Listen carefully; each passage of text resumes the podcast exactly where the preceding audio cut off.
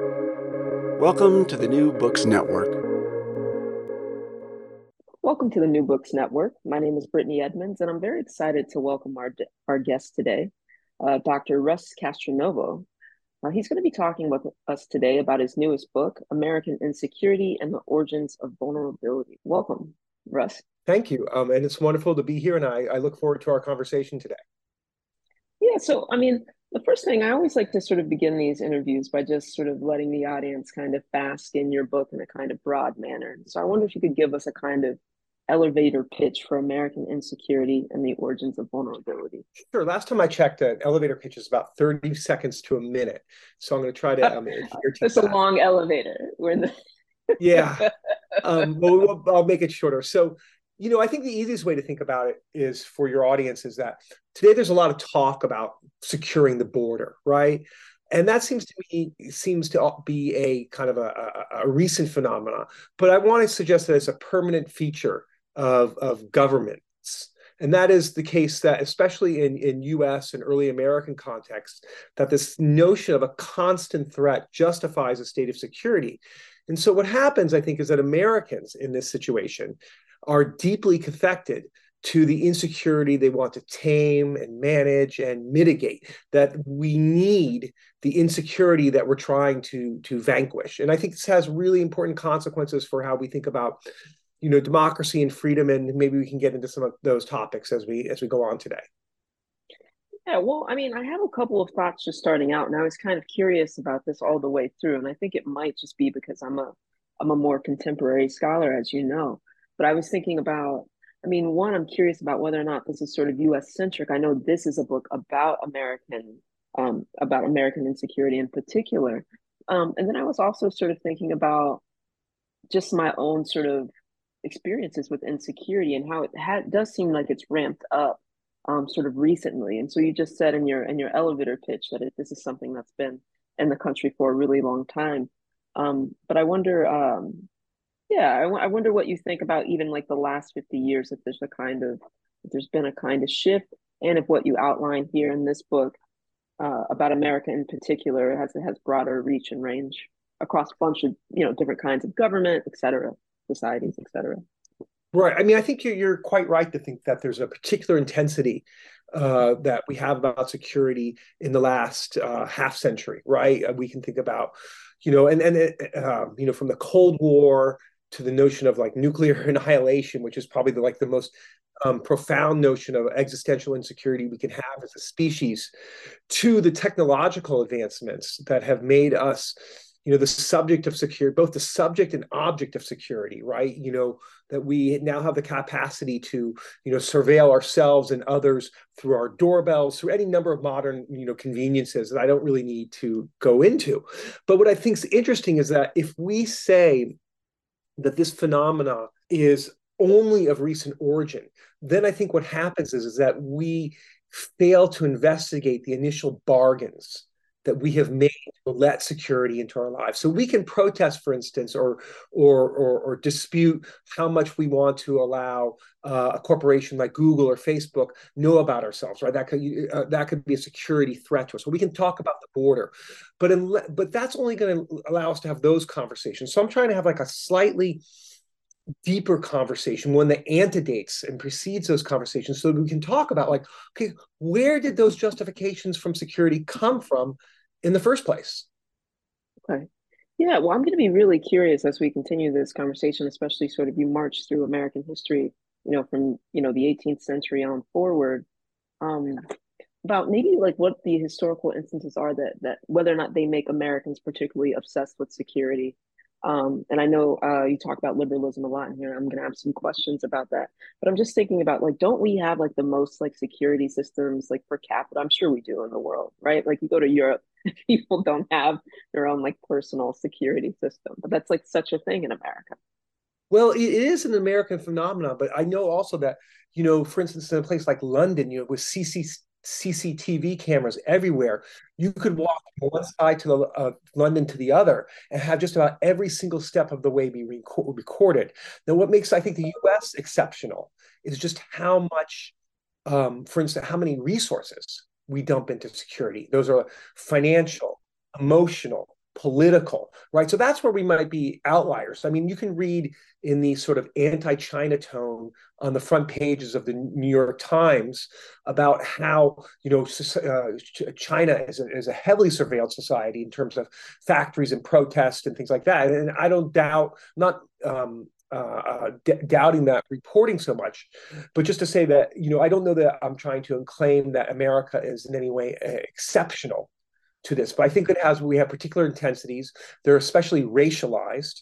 They're especially, um, you know, and they have a long history of being racialized. So I think there are particular dynamics here that help us um, that you know need to that we need to attend to. And what's so important is, I think here, and why I brought up the example of China is that I think many Americans going back to that front page of the New York Times are going to say, well, of course, this is what it's like in an authoritarian state right? But not here in the in the vaunted home of the of the free and the brave, right?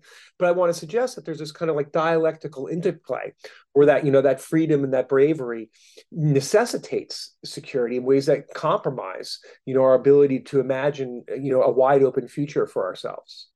So where I wanted to go next is uh, I'm curious about um, I'm curious about the book's title, just because the word vulnerabilities kind of jumps off the page for me, and I was surprised that the book was so sort of in conversation with security studies. And also in the introduction, you seem to do a lot of work um, to talk about what it is that humanities and the study of literature in particular can contribute to that field. So I wonder if you could talk to me both about the origins of vulnerability, that that you don't take it in a therapeutic route, um, and then also this sort of second question about um, what the humanities can can kind of give to security study. Yeah, you know, it's interesting. Um, the vulnerability part emerged very late for me.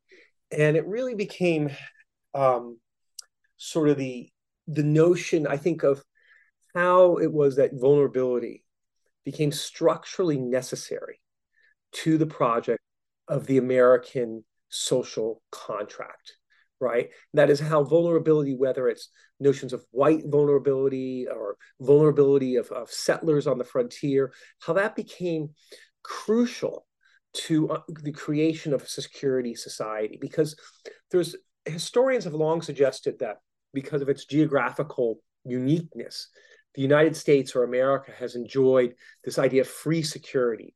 And that is that, you know, it's surrounded by oceans. We don't have to worry about invasion by from Britain all the time after 1814. And there really isn't any um, incursion upon the US homeland um, until the attack on, on the um, Hawaii territories on, on Oahu, Pearl Harbor in 1941.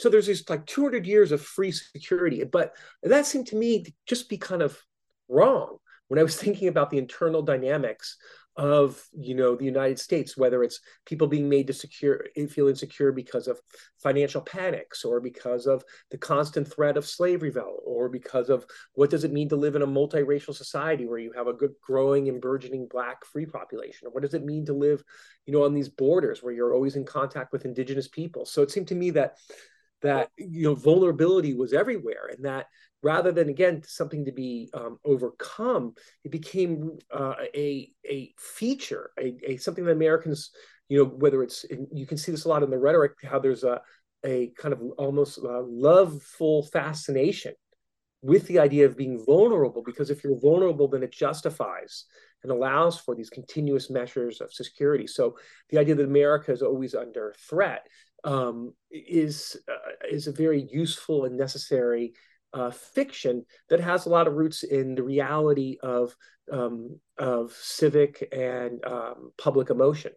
Yeah, I mean, I have a I have a quick question um, about whether or not you see like competing forms of, of vulnerability and then sort of competing attachment to certain forms of security, um, and what that might mean for for how you approach. I mean, we're going to dive into some of your chapters, but for how you approach this topic. So you just named a couple of things like financial panic, slave revolts, burgeoning sort of free black population, or um, sort of attack possibly or sharing borders with indigenous nations and peoples. And so I'm curious. I mean, clearly those populations also have claim to America, but also might have different ideas about vulnerability and also security. So I wonder what that entails. I wonder just what that entails for for this study. Yeah, I mean, you're right. I think that there are many different um, emphases on um, on security. And we talk about it in different ways today right? There's you know food security climate security financial security military security national security right? All of which has us on edge. And some of these as you're right to notice brittany are, are more acute than others. What i think is um, think, and i wasn't so much interested in breaking down sort of the different types of security although i do that at points in my books i was thinking about sort of the overall effect that security consciousness has upon us. And if I may use a an example that's um, uh, a very Wisconsin example, uh, where you and I are located. Um, and this is how I kind of think about how security works in, in, our minds. So when the when the when, when it gets really cold out, then I, I, I feel that my brain, my my even my like you know I, I hate losing my scarf and my my um my gloves and my hat. And then, so I'm always kind of for like six months out of the year, I'm trying to figure out where are my gloves, where are my hat, and that's like I feel like all my brain is doing. And then the minute like we get that one spring day and it's going to be warm again, I feel like I no longer have to worry about where my gloves are. Have I dropped one at the gym? And then all of a sudden, I feel like my brain is kind of um, opened up again right? And I have all this free time and space and, and to think about other possibilities. I kind of feel that's what security is. Security is like this thing that's with us all the time, and we spend so much time thinking about it, so much time devoting our energies to it, so much time worrying about it that we are foreclosing other political possibilities for ourselves. So I think that what happens is we get more security. And I just want to be really clear here. We need security, right? I don't think at any point in this conversation you're going to give me your uh, bank account details or tell me your password or tell me what your pin numbers are, right? Those security is really important. But I think that we need to kind of readjust the relationship between security and democracy. I think we have a overactive sense of security and an impoverished sense of democracy, right? And and you know, um, um, after the attack on 9/11, you know, this might be the earliest version of this book. George Bush gave a speech in which he said it was really important to secure freedom. Right? Freedom was something that needed to be secured. And I was thinking about that as a particular type of contradiction. Like, well, once we secure freedom, make it invulnerable to decay or attack or erosion, do we still have something that can be called freedom? So at that level, you, you can see that I'm trading in kind of at times certain abstractions, certain kind of political theoretical ideas, and yet you know, and, we'll, and, I, and I know that we're going to get into. So a lot of the book is grounded in like historical episodes about like you know uh, black abolitionism or you know white settlers on the frontier or the gothic novel. So it's these kind of um, i am making big pronouncements but i really do think that i have tried to um, uh, give them a foundation in the historical specificity of, um, of, of culture. And that's where the humanities come in for me right? You know the, the humanities are exemplary. I mean that is they provide examples. They help us think through some of these these thorny questions, not just so much as a ratification of some big idea, but to kind of search out the um, the nuances. So, you know, I'm a literary scholar. So, what literature helps me do is think about security in material and embodied forms. Okay. Yeah, well, I think that I think that launches us into to thinking about like to getting into the meat of your book. Um, it's separated into two parts, and I want to focus on the first part where you're kind of laying out some like précis for us to some just some some some axioms, some things for us to think about. And so it's called Contradictions and Contours, your first part. Um, and in that first chapter, I think you have what? You have, yes, the contradictions of security in 13 propositions. And so I don't want us to, to obviously dig into all 13 of those, but I wonder if you could tell us about what, what you mean when you talk about the contradictions of security, because I think you're right. We are kind of, you know, we're getting into the abstract and yeah, I wonder for our listeners if you could if you could ground that. Like why is it such a contradictory thing? You say that we need it, but we're a little too invested in it.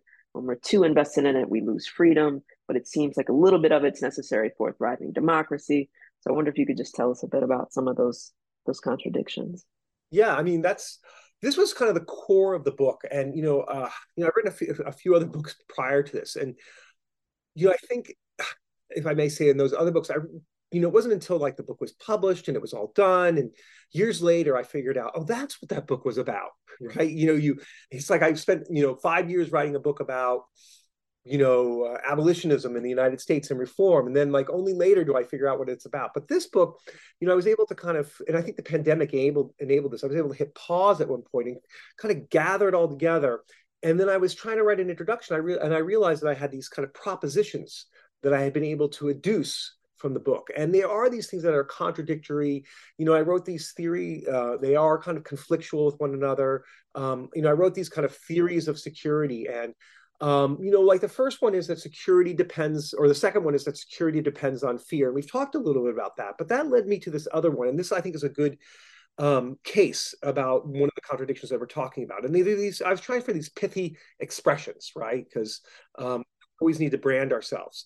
And so one of them is terror is an effect of security, not its cause, right? So I think that we traditionally think that okay, there's some notion of um, an attack, terror, whether it's the notion of, you know, there could be a um, uh, uh, an alliance between indigenous peoples and black peoples in the colonial era, and we need to ramp up security issues. Or it could be that terrorists have flown planes into buildings, and we need to kind of have something now called the TSA, and we need to invent the Department of Homeland Security, right? All in response to this. So we would seem that terror creates security, right? The apprehension of terror creates security. But I wanted to reverse that and I and and and suggest, well, wait, maybe terror or maybe security also produces terror. And I can give you a, a sense of how this is because what security asks us to do is we have to be vigilant anywhere at any time. Right. And I think that's the notion of of of how security is creating a series of affects that we cannot control and its scope and this is the i think one of the major problems with it its scope becomes the scope of the all. And think about this really clearly here. The way that we can do this think about after the the bombing uh, on pearl harbor mere six weeks later every single japanese person on the west coast of the united states is placed into prison camps right concentration camps. So what we have there is that security is creating it's because of its target is so wide because it's such an imprecise tool it it it it, it, can't make certain types of distinctions then it becomes sort of a regime uh, of terror in that case right and so i think that's sort of one of the contradictions that i was trying to get at was trying to take the notion of security something again that we want in our lives that we should have in our lives that helps us thrive helps us you know create a world of possibility and yet I wanted to kind of flip it on its head at times. Not to say that we want to live without security, because that would be, um, you know, a, a, careless way to live. It would be irresponsible. But by flipping it on its head, just to allow us to examine a concept that I think has become kind of like a second skin to ourselves, right? And, and, and to think about like, well, do we need this? Do we need all these accoutrements? Do we need this apparatus that surrounds us in our daily lives, and sort of most importantly for us in our, in our consciousness, in our, in our, in our consciousness of, of ourselves as people, as political actors, as you know, um, as neighbors, as as as as people who inhabit the you know this space.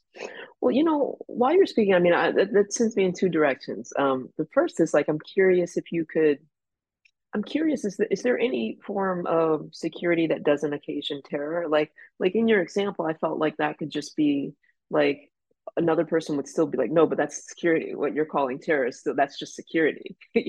Like and so i mean so the two directions are on one hand i'm curious like are there any instances of security that don't occasion terror? And then the second would just be, you know, what's the definition of security? I think that's a problem I had while I was reading the book. And of course, because we're teachers, you know, my first thought is students who in who in the classroom think they're uh, in danger and somehow, and it's just like we're literally just talking. like there's no effects. If we say the right things, nobody's life's changed. If we say the wrong things, nobody's life has changed. Like we are like literally just like in a classroom in the Midwest. Right. Right. Yeah, I think that's really good. Those are really good questions. And and you know, to answer the first one about is there a form of security that doesn't create terror? Well, sure. Let's think about like financial security, right? So how do I gain financial security? Well, you know, I can invest, I work, I save money, but then I start doing this thing where I invest in securities, right? That's what they're literally called, right? And those are to those are to help me diversify my portfolio. They're a hedge against risk, right? That's what I do. I invest in securities, and maybe what I do, right? Because I'm not trying to create terror. I'm just trying to like live a good life, right? Then I say, wow, you know, there's these really interesting mortgage-backed securities, right? And then and they're going to be really cool because I can buy part of them and that's to and it's like mortgages spread across the economy right? Because they're financial derivatives. And that's going to insulate me against risk right? Until it doesn't. Until 2008 happens and all that comes crashing down. So the very kind of best laid plans about like i feel really secure only heightens how much you know i'm sort of exposing myself right um, and and and I think that's the that's the question here. So even things like climate security, right? You know, we don't want to live in a world where like, you know, the levees are constantly being breached in New Orleans, right? You know, n- nobody wants that. But what's interesting to me is that you know that even the notion of climate security is something that's studied by the U.S. military, right? Because the climate itself becomes an actor, right, in sort of a, a, a, a in terms of like weapon systems. Not that anybody can control the climate, but we can think about how the climate plays into military options, and so we all want this type of security yeah i think it kind of um, you know can can quickly unravel and so you're asking about this question about well what is the definition of, of security? And we need to be really clear that it looks like different things to different people and it's variable right? Um, you know we can think about how you know the example that that makes up a you know a, a big part of my book is is the census right? Um, and you know every 10 years there's a federal census and i start looking at these since 1790 and you know this is great stuff right? Because what the united states says look at we're like a burgeoning population right? We're look at all this labor and biopolitical power we have and the growth of our population and our and our exports our imports the amount of labor power we have is is incredible. But then people start to notice this thing with the census. Hey you know what's growing every year as well is, is, is, the black population and it's the free black population. So the very thing that was supposed to allay americans right and give them a sense of their national power you know in contrast to european powers right we have um, you know such an incredible labor power. In fact one of the things that's just really interesting is that um, in this book i talk about this moment i'm just say i'll just diverge here for a second digress for a second is that Ben Franklin was talking to these British guys about labor power.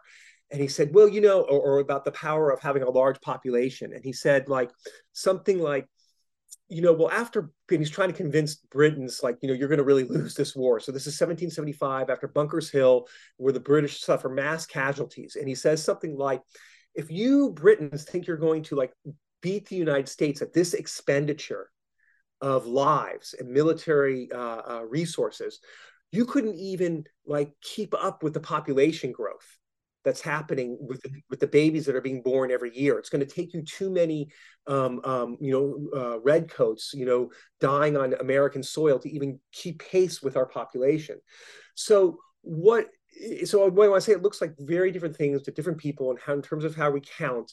Um, and um, I think what happens is is that we experience this as you know in different settings too like university settings. Like in university settings okay you brought up security like in the classroom and it was just interesting to me like you you went to like students right? Like feeling maybe um insecure because of a conversation and we can talk about this right about the notion of safe spaces. I was thinking about oh yeah the classroom's really unsafe because this is where shooters come right? This is where i'm going to get shot right? And so i'm just saying that this is you know, especially in a in a state like you, you know um, uh, Wisconsin, which has concealed carry, although you can't bring weapons on campus. Um, so we even you and I thinking about the classroom and how we're going to understand security in terms of that classroom, we might have very different, and it seems to me do identification points about what makes for a secure classroom. Okay, yeah. So is that is that what is that some of what produces all of the contradictions uh, in the propositions? Like uh, are these sort of overlapping definitions and needs vis-a-vis security consciousness? Right and you can think about like you know in our exam my example there you know what happens to all the people that are caught in the middle between your example and my example? You know what happens to the students who are trying to attend the, the, those classes right? I mean it seems to me that that when we are trying to privilege you know um, uh, safety you know, we have to think about like, well, do we mean like a physical safety? But we know, you know, in terms of trauma, we know in terms of effects of intergenerational, intergenerational trauma, we know about the effect of, of speech. We know these things can be injurious. They can uh, trigger, you know, and reactivate types of trauma. So I think the thing is about um, if we're trying to understand what makes a space safe and secure, um, you know, people are always coming at this, you know, with their subject positions, you know, uh, um, in play, whether they acknowledge it or not, right? And so, um, you know, I could think that I'm the you know least secure person in the classroom because you know I'm the target, I'm the one standing up. But you know, I'm also the one who has tenure. I'm also the one who's a full professor, right? So I think that we have to think about like what resources get marshaled in terms of security. So just go with this example a little bit later, a, a little bit more. You know, if the if my if a university thinks that security is important, great. It might say, you know what we want to do? We want to step up the police presence on campus.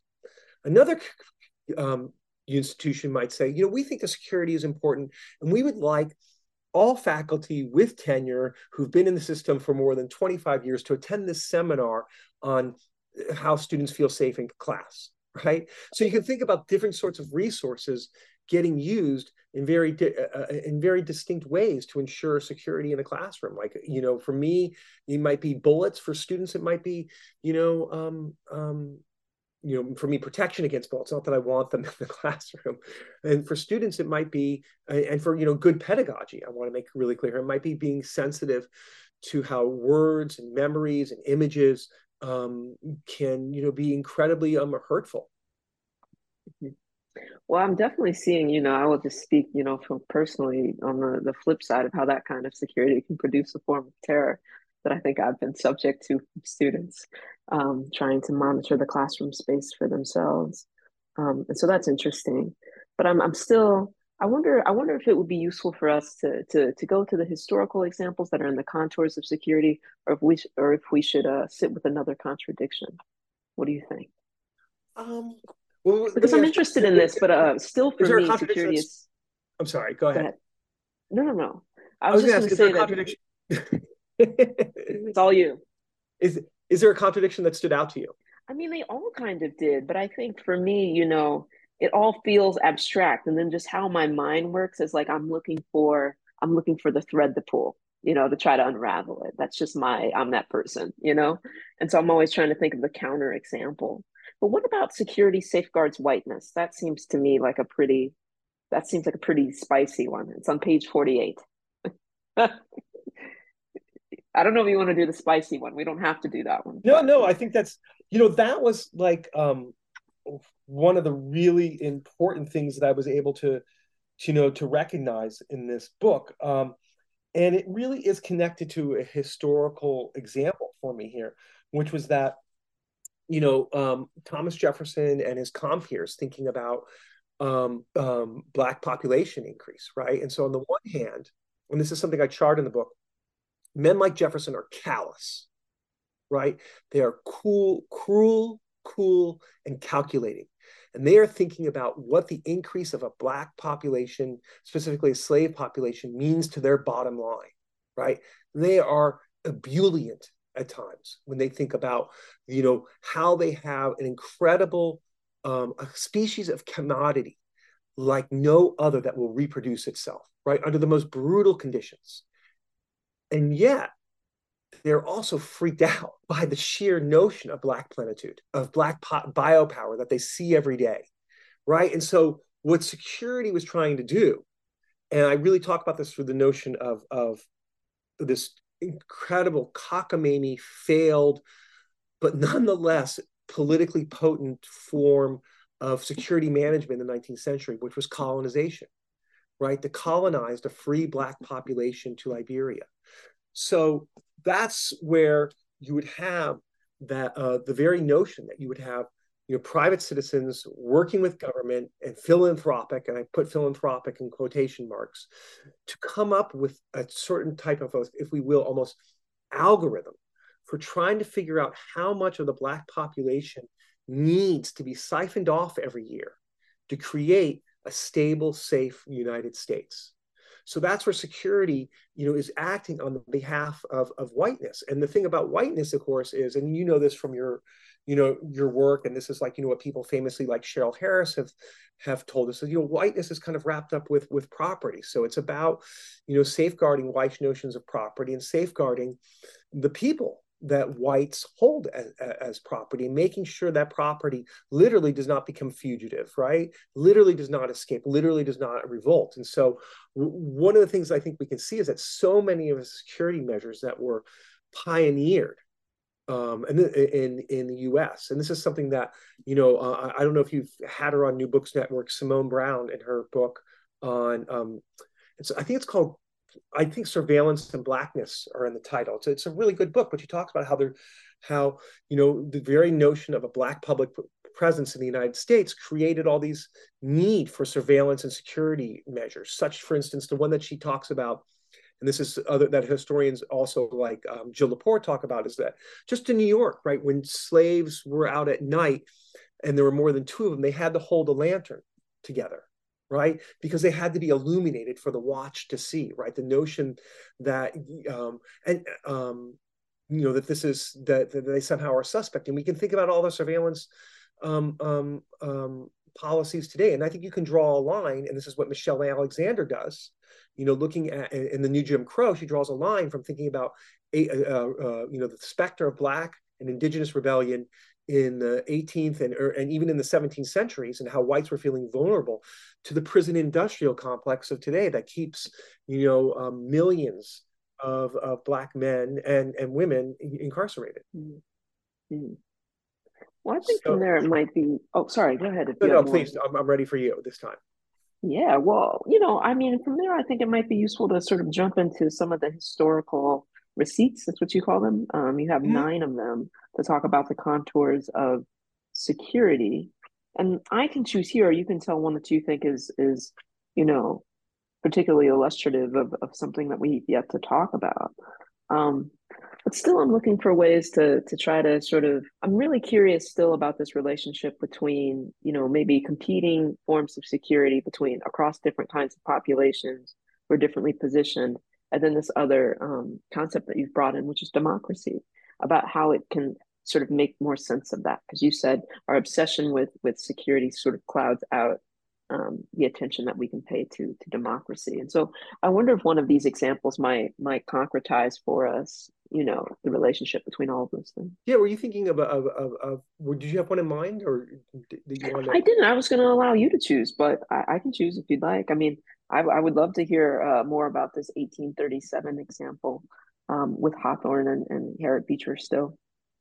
Oh, okay. You know, um, yeah, that... yeah, that's good. But let, let's talk before uh, that. Let's talk. You know, for me, and this is where I, the, you asked me about the title of the book, the origins.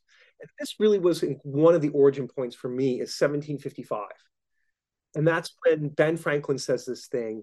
He says, Those who would give up essential liberty to purchase a little temporary safety deserved neither liberty nor safety.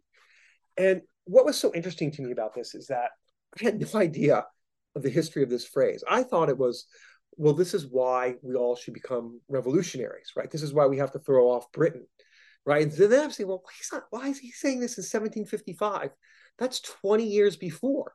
And it's true, Ben Franklin did say it in 1755, in 1775. He was like, yeah, we really need to get rid of the yoke of our, you know, imperial masters, right? And those people who would want to, you know, run into the skirts of England, right, for a little temporary safety, they don't deserve this American freedom. So he does say that in 1775.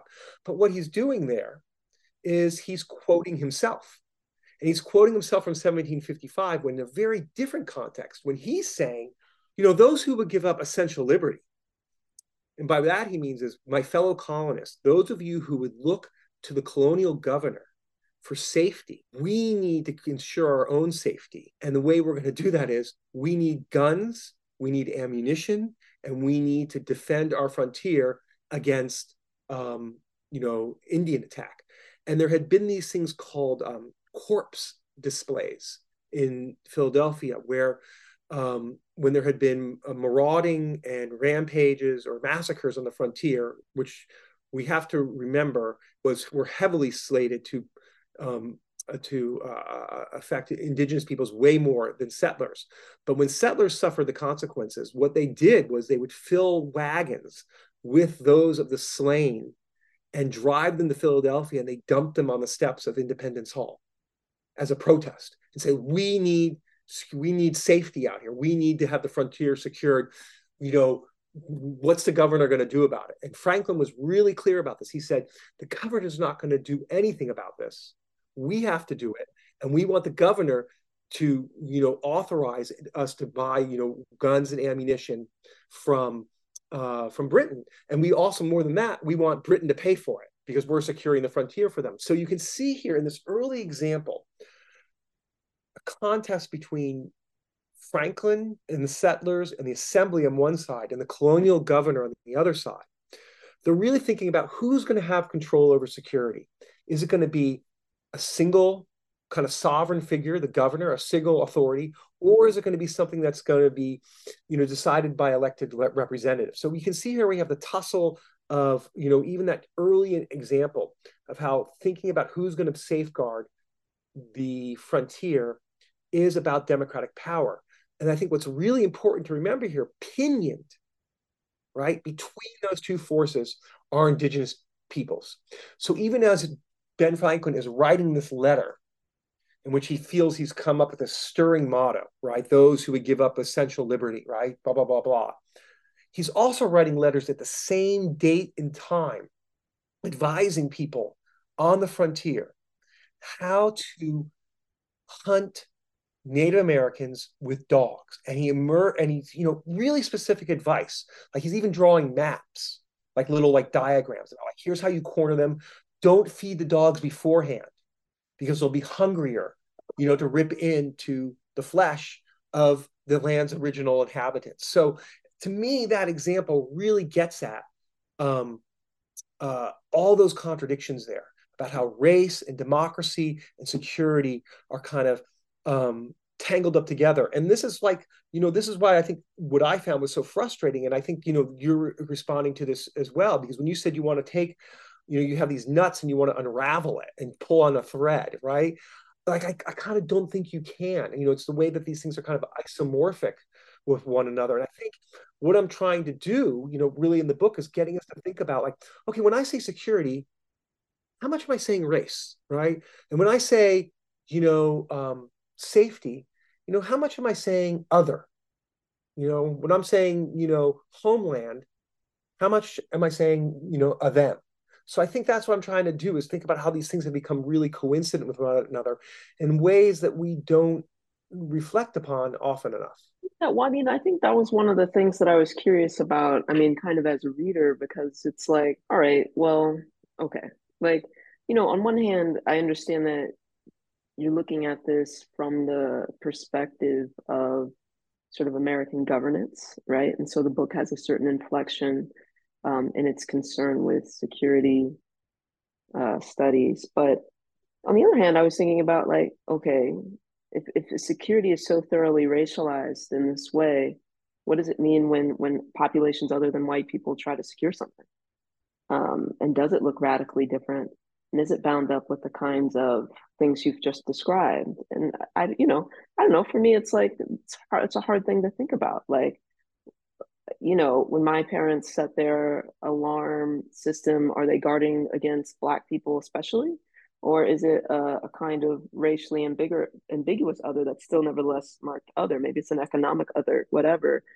Um, but I mean, and so so the just the sort of thorough racialization of it in this book. Sometimes I was I was curious about that because it seems to me it's like, are we just talking about the people who lost a particular set of fights, you know, um, particular set of contests, and then using that as a way to, to define security um, historically. I, you know, I was just curious about that. I mean, so that's why I kind of that vantage point is just not one that is my own. Just because you know I'm a black person, there's things I want to secure, and I don't know that for me that for that that is synonymous with with race, um, even though it might be synonymous with certain categories of belonging that do that are themselves racialized which is just i mean that's i mean that's the history of, of human beings on the planet um You know what I mean? And so I, I that's I mean, so I do think I I struggle with that a bit. I, I was curious about it. I was like, hmm. Like so for for instance, I'm sure the slaves, enslaved people, despite being incredibly vulnerable to the folks who own them, um, you know, however wrongly, uh, I'm sure that they had forms of security that look quite different than the forms of security that you kind of, you know, um, document in your book, like ways of modes of self-preservation, ways of you know, hiding food, you know, burying food, um, you know, all, I'm all sorts of things. I haven't thought about this extensively, but I know they did, right? Because how could they not? They all had things that they valued, and as a community, they probably erected ways of, of um, ritualized ways of, of, of, of, preserving those things. Um, and so, yeah, I, I do think I tripped over that quite a bit because the vantage point is very much, and I get why, right? I get why your book's invested in the in the vantage point it comes from. But yeah, that race and security security in the other, safety in the other. I don't know. That that was a hard one. I am not gonna. I struggled with that uh, in the book a little bit. Yeah, I think that's that's a good thing. I think there are two quick things I want to say on that. One is that so um, the first, and we can talk about this more, is that you know what I did for the second half of the book. I read every single issue of uh, Freedom's Journal, the first black newspaper in the United States. And it runs for about two and a half years, from about 1827 to 1829.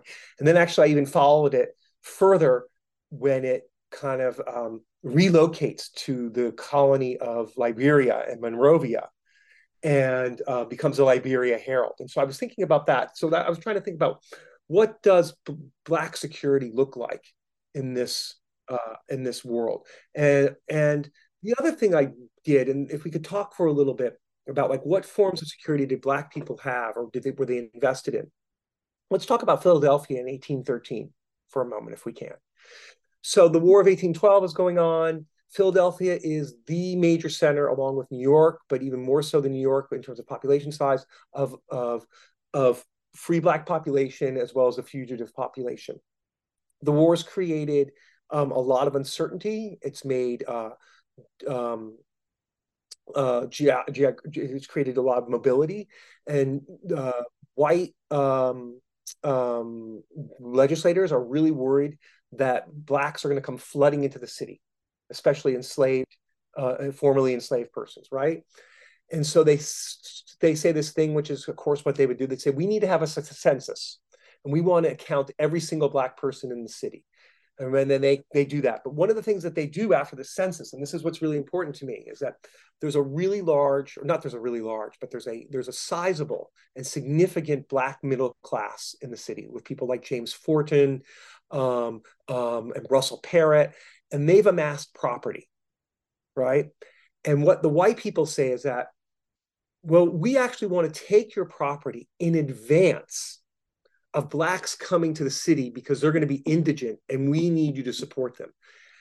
And Forten and his um, other members of his class are irate, they're incensed.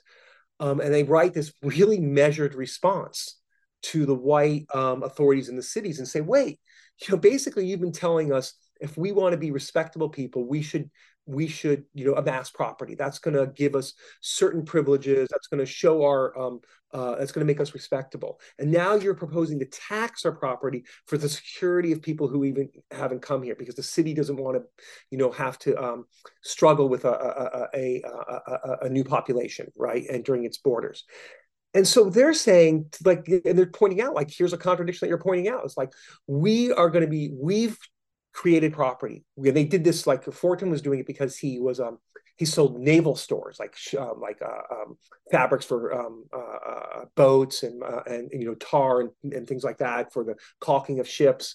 And he's saying, oh, this is crazy because the very property that I have to give myself financial security is becoming a source of insecurity for me. That is, you're going to seize, you're going to, you are seeing a problem with uh, migrants coming to the city. So what is your response? Is you're going to tax and take my property, right? You've made what I've amassed insecure. So we have this notion here, I think, of which when black, uh, a black middle class creates a certain amount of financial security, the very fact that they have security, right, that they have means, exposes them to predation, so that's one of the ways I would understand that it was erased, right? You have this capital, which is supposed to be, you know, like it, you know, it, it should like, you know, the the market should be like a color free zone, right? You know, it's like you have wheat, I need to trade it for a jacket. Let's do the trade. It really doesn't matter. But what we're seeing here is that Forten, in this letter that he wrote, which he then later produced as a pamphlet, which was reprinted many times throughout the 19th century, we see him saying is like the very fact that I have something to make myself, my family, and my community secure has now made me a target. So what he saw was that there was a municipal tax that was going to be placed on the sheer fact of his being black. Yeah, I hear you. I mean, I, I do hear that example. This is good to talk through. Tell me what's, I mean, what... I don't know. I mean, I guess in that in that scenario, I'm thinking. I mean, if that's the worldview, then in what then in what scenario wouldn't wouldn't Forten be sort of subject to predation, right? Um, so even I mean, you know what I mean? Like in that in that period, even even if he were indigent, something else would be plundered, like his labor or whatever. And so to me, that's that's less a problem of his having um, some form of security and more just a, a product of um, you know the historical moment and its understanding of black citizenship. You know, so to me, it's like to say security. I mean, I don't know. I just I think I still feel challenged by the sort of a trans historical idea of, of security sort of being racialized in ways where what it's always safeguarding is whiteness. I think it just it becomes hard for me to to understand that and to understand. But I mean, I, I know that there. I mean, always there are going to be examples of racial terror in the U.S. that we can, you know, come up with to to, to provide, um, you know, answer to whatever I might raise. But if there still seems, I don't know, something something uneasy about that, right? Like I don't know. I'm sure if, if those same white people really wanted to move some poorer white people out the place, they would have done that too. You know what I mean? I, I don't think that that would raise hackles um, in that current in that historical moment. And so I just it just feels, you know, I'm not saying it like obviously the U.S. is a, a thoroughly racist country. I'm not uh, historically, um, and certainly in that time that you're speaking about. Um, but I don't I don't know. I just just I'm something I'm thinking through as you're talking through it. It's just you know trying to wrap my head around it as an axiom. I think the deal is is that so let's imagine Philadelphia again, 1813, as I was saying. And we could say, yeah, I'm with you, Brittany, that there are probably some low down, irascible white people that that yeah, you know, this city would be better off, right? The city is going to be better, be, the city of brotherly love is going to have be a lot more brotherly and a lot more loving if we get rid of all the people owning grog shops and brothels, for instance, right? You could do that maybe. But here's the difference. I think, is that remember I was talking earlier about how the target of security is all, right? It doesn't make those distinctions because security is so often connected to biopolitical data, right? So what's happening is, is that you have the notion of one of the things that I look at in my book, there's this really important tool of governments that comes into being in the 18th, in the 18th and 19th centuries. And that's this notion of the population right? Before that, it was just the people. But when you can break it down into the population, when you can be study things like their mortality, the amount of their, you know, uh, how often do they reproduce? When do they increase? What is their labor power? How much, um, what proportion of them can be useful for um, filling regiments and armies? When you start to study it, it, the population, which is a, which is a statistical um, quantity, and let's not forget that the word statistical comes from um, you know, it's a French. It comes out of a French or a, a, French French use and then German use about the study, the science of the state, the study of the state. And so, what I think happening is, I'm just trying to say is that for much of the 18th and 19th century, you know, blacks were understood as a population. And if what I would under, say here is that the problem, and it, or not the problem, was that, and this is maybe is a little too, I don't know how nuanced, if this is too nuanced for what you're saying, is that the need was to understand Blacks as a population so that you do not have to think about them as a people, right?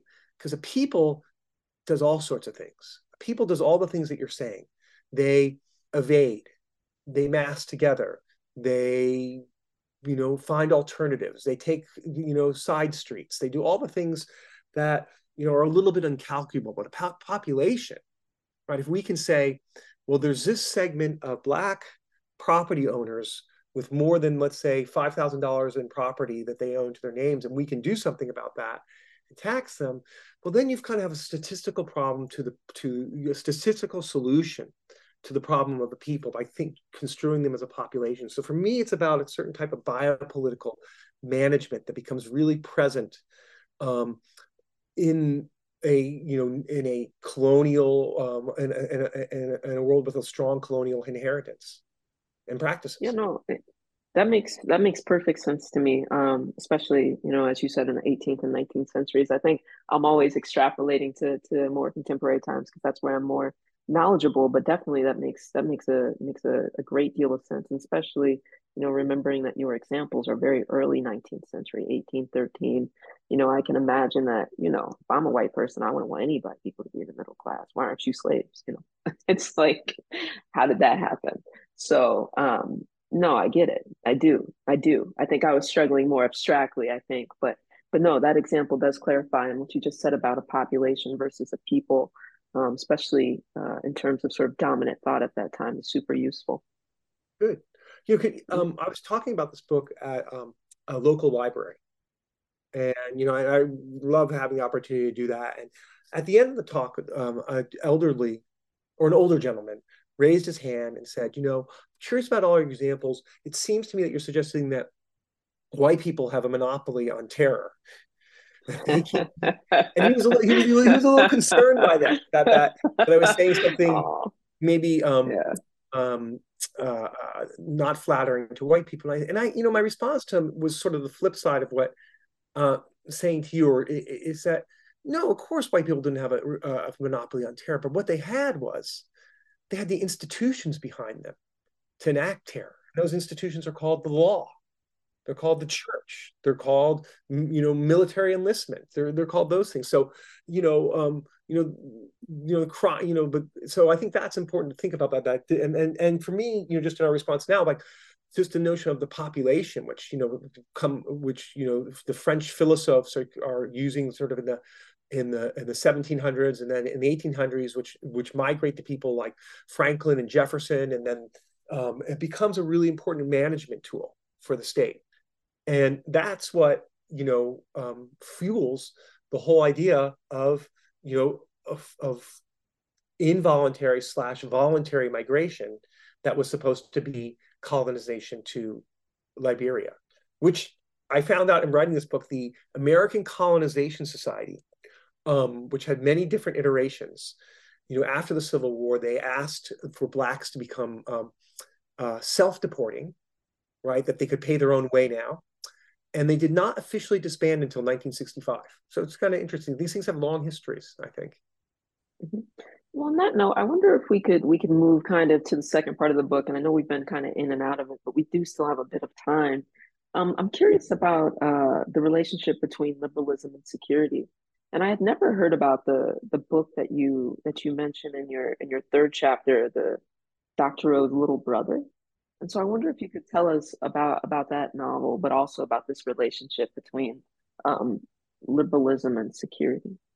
Yeah, um, um, Cory Doctorow is a um, really interesting figure. Um, he writes on tech. He writes on um, on um, issues about the commodification of the internet, and he also writes really um, kind of fast-paced uh, teen novels right? And so there was this one teen novel he wrote that I've taught called Big Brother, and then he has another one that is a that has a title. Uh, I'm sorry for getting the name of it. It's uh, it's the sequel to Big Brother, Little Brother. It's called um, has Homeland in the title.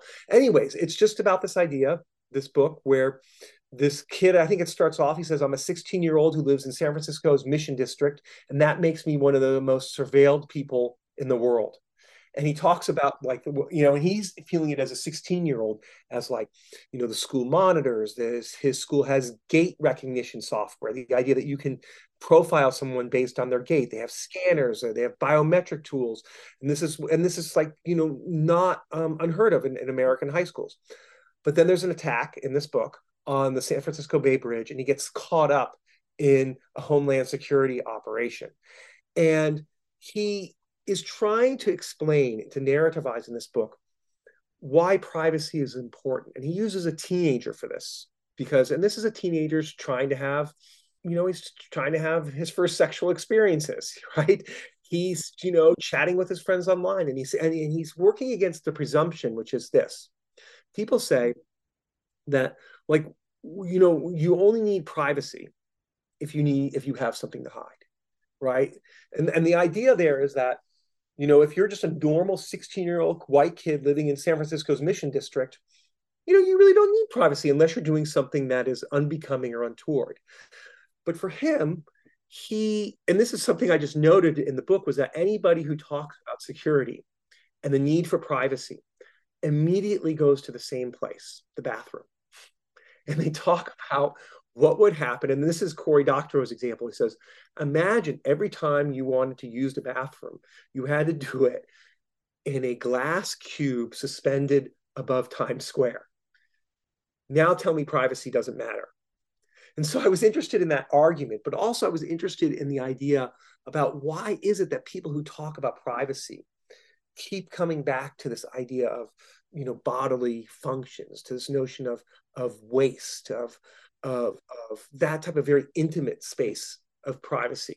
And I think what that does is, and this is, and that's like liberalism, right? Liberalism is like, hey, I don't want to have the government interfering in my life, right? You know, I, I want to have the freedom of movement. I want to have the freedom to to uh, converse, to you know, watch what I want, to eat what I want, and to use you know the bathroom in a way that's that's that's you know not um, um, suddenly become a spectacle. And um, and so you know he's trying he's battling with that. He's kind of torn over that notion of of of of a kind of very type of intimate freedom. But the problem i think there and this is what the whole point of the chapter is is just to say well that's great. But then when we do that have we retracted freedom to where then it is no broader no more capacious no more spacious than the four walls that make a lavatory right? What does it mean that when we contract freedom to the to the to the side of the bedroom right? So what I want to say is that yes, we certainly want to have privacy, absolutely, but unless we couple that with a robust sense of public freedom, then we really have made, you know, going back to Ben Franklin's, um, uh, uh, you know, uh, infamous words, or you know, we really have made a bad bargain. We've given up essential liberty for a little temporary privacy, a little temporary safety in within these four within these four walls. Well, our time that we have left, um, I'm not sure where you want to go. I don't know if you want to talk about Gothic storytelling and sort of aesthetics of overload, uh, or if you want to talk. We've already talked a bit about the Jeffersonian trembling chapter. Um, you're talking about Jefferson's sort of fear of the Black population increase. Um, but I might also be interested in, in of, sort of questions that might extend out of your book. Uh, so, how are you feeling, Russ? Um, uh, well, where would you like to go? No, that's good. You know, because what I'm trying to do right now is is um, extend out of my book. I mean, right? I, I just don't keep rereading it. That would be pretty a sterile exercise. Right? I'm trying to, you know, I wrote this book and I'm wondering, okay, where is it? Where am I going to get to next? What is what is it? You know, I I think of it as like a, uh, as a trampoline, right? Where where am I going to bounce to next? So let's talk about like where it is that we might go with like some of the critiques and analysis and and you know the um deconstruction of security that I'm trying to do here. What if, what if we what if you were to extend your book um, into you know the the later 19th century uh, and the 20th century, right? Um, and let's say you were to take up you know sort of significant uh, historical events, um, like let's say you were to think about sort of housing projects even right? Like if that were like a historical site where you're thinking about something like security and housing projects when they were first introduced in a sort of site of promise for working class black people. I mean they really were a site of promise um, that quickly turned into a kind of as we all know a kind of nightmarish uh, quite dangerous situation just due to sort of governmental neglect and so I wonder, you know, and that's just one example, but I wonder if you were to take, if you were to just extend the this book into into the 20th century, even, and like really do the kind of careful um, sort of literary and cultural and historical work that you do for the 18th and 19th centuries, um, do you think any of your propositions would change? Do you think some of, yeah, I'm I'm, I'm curious about that because Black people have moved into a kind of more sturdy citizenship, maybe not perfect, but definitely sturdier. There are new sort of populations that sort of um, enter into the U.S. in greater number and thrive or not. Um, and there are, I think, different issues of security afoot, especially as we sort of close out the 20th century and, and enter into the 21st. And so, yeah, I do wonder, uh, you know, if the book, if this were just, you know, maybe 300 pages longer, if this, you know, uh, what, what, what would you, what do you think you might have to tell us? I know that's a huge question, but I, I would just be, I'd be curious to hear. Great. Hey, so I'm going to answer this in, in two ways. Okay. Nothing would change and everything would change. so here's how nothing would change.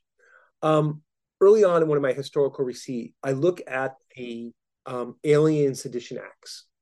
I think it's 1793, 1794, which are, you know, response to the notion that European radicals are coming to the United States and they're unhinging uh, civic discourse with all these Jacobin ideas. And it's really something proposed by the Adams administration to cut down on um, and cut down on internal dissent. And there are a number of trials and um, and you know Democratic Republican uh, uh, um, uh, Congress people are put in jail by the Federalists who control the courts and the system. Right.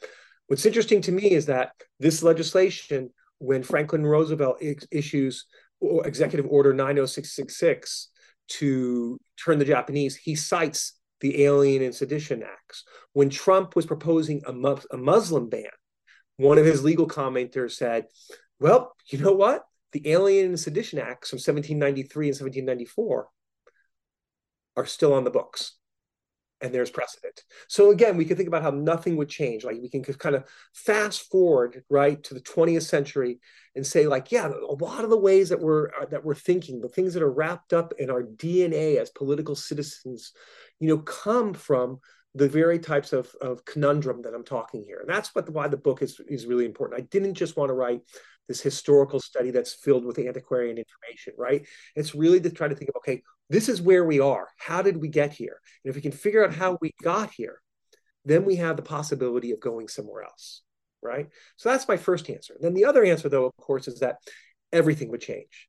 And that's because, I mean, even as this is, is, is somewhat predicted by the chapter that I have on forms of Gothic information, which is something that's very conversant with uh, media information. You know, we are just not ready. You know, we certainly weren't ready in 1850. And I don't think we were ready in 1950. And, you know, we probably won't be ready by 2050 for just this incredible tele, cyber, you know, media onslaught that we live with every day right you know the we're you know there's just a continual influx of of of of information that you know is overwhelming to us and it's not just so much you know in the book i was trying to think about what happens when we deal with an information overload and that's where actually one of my favorite i think my favorite proposition is or or, or axiom from the book is um, there's never enough information only too much, right? But I think what the book, what one would want to wrestle with in different ways is how is it that a new, incredibly sophisticated, heavily commoditized mediascape and technosphere how does that change the conversations that we have about security? And for me it would really i don't know if it would change so much what i think about security and insecurity but it would change the notion of vulnerability for me. Because I think what we're all supposed, what we now are realizing we're vulnerable to is, you know, it used to be that, you know, I, you know, I, I produced a text, right? You painted a painting, you know, somebody else, you know, produced a different type of image. We were creators, right? But now I think there's this, we have a much more keen sense, much more exposed sense that we're suddenly now vulnerable. We're exposed to images. We're exposed to constant you know, uh, unspoolings of sound, right? We're exposed to um, um, just this, uh, the, you know, the world that's clamoring for our attention. So I think that's what I would want to try to do, and that's sort of what I'm attempting to do. Actually, is to, you know, and what I've been reading around in now is trying to figure out what does it mean when the very sources of like aesthetic pleasure, historical understanding, information um, gathering have left us you know, almost without any shielding whatsoever. You know, I feel it's like we're all on the, the Star Trek Voyager or the Enterprise, right? And our shields are down to 4%. And the next, like, you know, uh, set of photon por- torpedoes, which can be, you know, anything from the Marvel universe, you know, any sort of, you know, um, um, you know, um, new media sensation, you know, from Taylor Swift to Macklemore or whatever. All these things are coming at us, and I just don't know that I know how. I mean, I think we know how to respond, but I'm not really sure how to understand that response yet. So I'm trying to think about what does this new and heightened sense of vulnerability mean? I mean, just want to point out, like, you know, even our genes now, right? Our DNA code is vulnerable, right? I mean, isn't that what the story of Henrietta Lacks tells us, right? That, you know, so um, there's something, you know, um, and you know, I was just been I've been reading a lot of Ishiguro, you know, who's wonderful, right? I mean, and and and and what Ishiguro seems to be telling us is that, you know, geez, with cloning, even our humanity in its essence is vulnerable, or with AI, right? In Klara and the Sun, you know, he's wondering about like, um, um, you know, which is about you have these artificial friends, right? That's where it's like, you know, our notions of companionship and compassion, those have become vulnerable to technology. And so I think these things are really important and what I'm trying to figure out. And um, it's it's scary. I don't think I'm going to come up with any answers, but that's definitely where I'm I'm going. And and you know what's really wonderful is like is that this I've been reading about this stuff for probably like eight months, and this is the most clearly I've yet articulated it to myself. So I'm really happy for the opportunity to talk about this, and I'd love to hear what you think about this. I mean, we're having a conversation, so tell me what what what, what you what you um, say. Well, I have one question about this, and then I do want to respect your time. Um, but I guess the question is, you know, as you were speaking, um, I'm so grateful that you shared, you know, your your next book, your what you're working on right now, um, in its early stages with us. Um, but I was thinking about, you know, earlier you mentioned how when you were talking about sort of a people being turned into a population, and as we were talking about the onslaught of all these sort of things in our lives, you know, we you know, and I think about all the services that I subscribe to. I think about how often I'm on the internet. I'm thinking about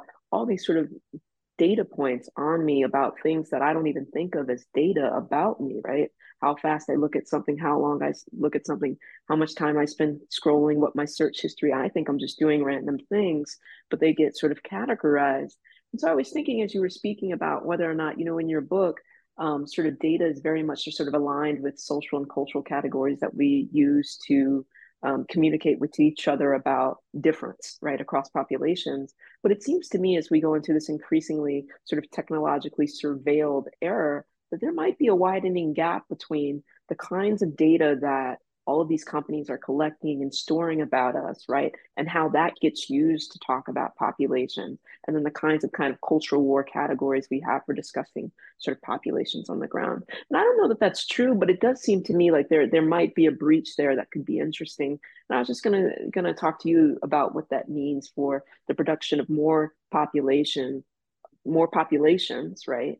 Um, and what it means if those population, what anchors them, at least for people who are very powerful to surveil us and then sell our information if, if, if, primarily that like i don't know if that just sort of changes the game a little bit. But i know it sounded like as you were formulating those thoughts that you were kind of moving away from security. But that that's just a loose thing that popped into my mind as you were speaking. I was wondering i was like oh snap like all of this data is the most important thing that all of these little websites are scrubbing from me. Is it that i'm black? Like i don't think it is. Um, it might be but I don't I don't know. And I just found that sort of interesting that I might belong to a population that doesn't correspond to how I might be taken up socially and culturally in discourse. Um, I don't know. Right, and it, I mean, isn't that the mismatch, and isn't that the um, plot that mismatch that you get taken up in discourse by a um, you know, into a population or a net that you don't think you inhabit, right?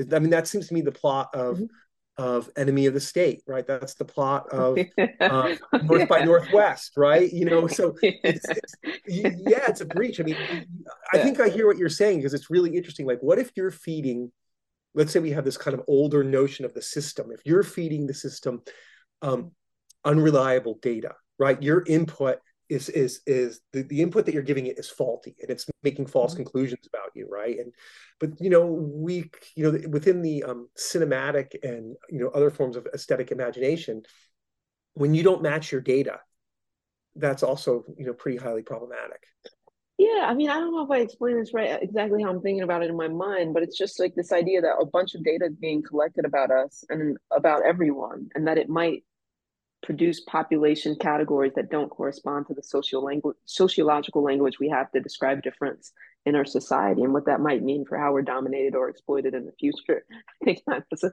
a bit dystopic how I was thinking, but I just I just wonder because I just don't even know. Like I watch these documentaries on Netflix about you know all the information that's being scrubbed from us constantly, and I'm like I didn't even know that was a thing to be known. Right, right. You know, then you're on um, very much. You know, um, I hate to say this, but you're on the on the territory of like Donald Rumsfeld right? You know, what are the known knowns, the known unknowns, and the unknown unknowns, right? I mean, that's the kind of the thing we're, we're, we're worried about. That.